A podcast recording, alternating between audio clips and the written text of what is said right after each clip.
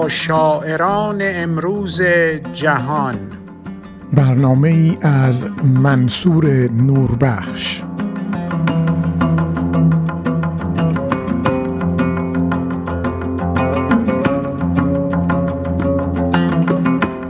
آزاداندیشی زینت عمر پربارتان. در برنامه دیگری از سری برنامه های با شاعران امروز جهان برای معرفی نینا کاسمن شاعر و نویسنده روستبار مقیم نیویورک آمریکا. منصور نوربخش با شما هستم.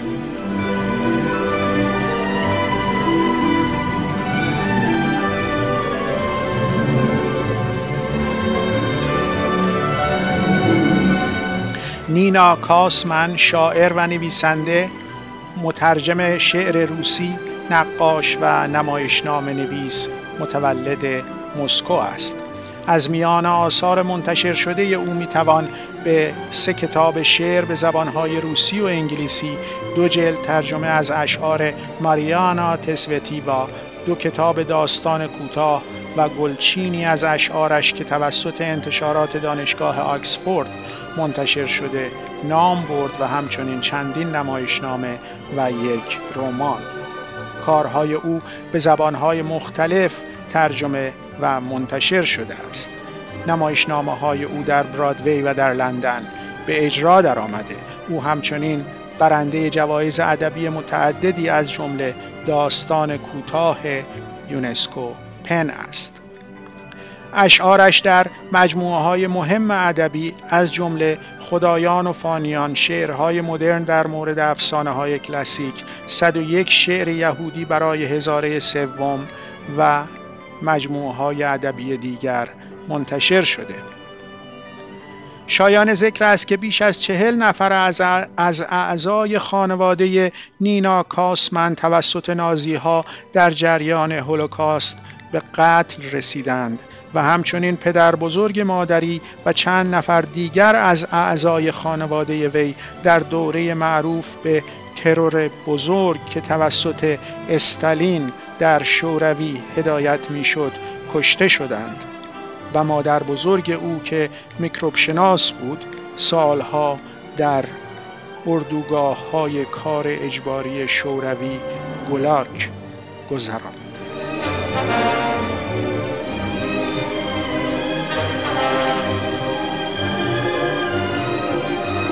نینا کاسمن شعری به انگلیسی برای ما خوانده که آن را در پایان برنامه با صدای شاعر میشنوید و من ترجمه آن را برایتان می‌خوانم. این شعر در مورد جوردانو برونو ستاره شناس و دانشمند ایتالیایی قرن شانزدهم است که در میدانی در روم به نام کمپو دو فیوری به دلیل مخالفت با جزمیت کلیسا زنده در آتش سوزانده شد. نامه نانوشته جردانو برونو. در 17 فوریه 1600 در سرمای کشنده در میدان کمپو دو فیوری انبوه جمعیت برای تماشای زنده سوختن یک بدعت گذار جمع شدند. آنجا بود برهنه وارونه آویزان. مجازات برای انکار جزمیت کلیسای کاتولیک و در حیاهوی جمعیت جردان و برونو با ذهنی هنوز سالم با وجود تحمل هفته ها شکنجه جسمی غل و زنجیر زندان برای رام کردنش کافی نبود. در حال نوشتن نامه ای بود در ذهن خود به آنان که قرنها بعد بر این میدان خواهند ایستاد.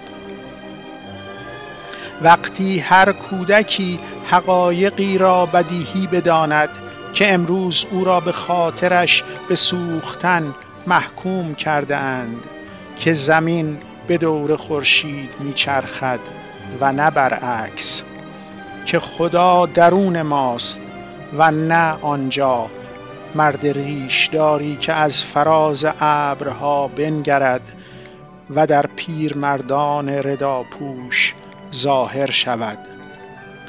که آزاداندیشی ارزش کوشیدن برای آن را داشت و حتی به خاطرش مردن را شکنجه در آتش سوختن را.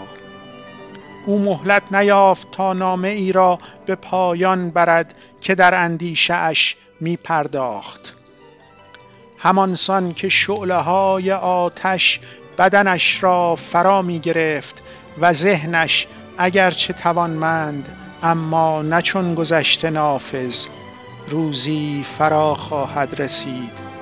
کوشید در ذهنش ادامه دهد. وقتی که هر آنچه نوشتم واقعیت های اثبات شده خواهد بود.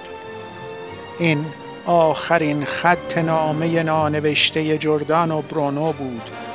چند ساعت بعد خاکسترش در کیسه ای جمع می شود به کنار رودخانه تایبر برده می شود گشوده توهی شده.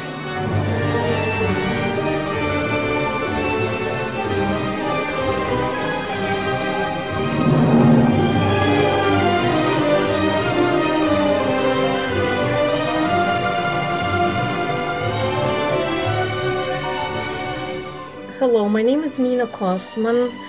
I write poems in English and in Russian. Today I will read only in English, and it will be only one poem. Um, this poem is called uh, Giordano Bruno's Unfinished, Unwritten Letter. Um, I will say a few words about Giordano Bruno.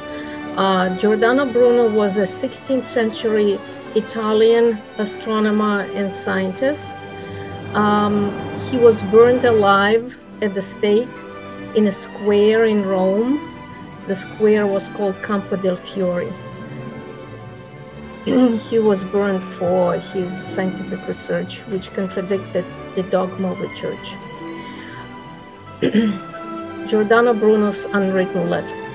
It was freezing on the Campo del Fiore on February 17, 1600 a crowd gathered to watch a heretic burn alive. There he was, naked, hung upside down, punished for denying the dogmas of the Catholic Church. And while the crowd hooted and hollered, Giordano Bruno, whose mind was still intact, despite weeks of torture endured by his body, the boot did not suffice to make him recant was composing a letter in his head to those who would stand on this piazza centuries later, when every child would know the obvious facts for which he was sentenced to burn today that the earth revolves around the sun and not the other way around, that God is inside us and not out there, a bearded man looking on from a cloud taking cue from old men in cassocks, that freedom of thought was worth striving for and even dying for, even torturously burnt at the stake. He didn't have time to complete the letter, which he was composing in his head as the flames were beginning to engulf his body. And even his mind, strong as it was, could not work as before.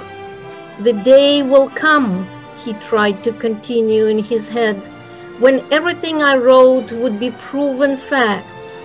But this was the last line in Giordano Bruno's unwritten letter.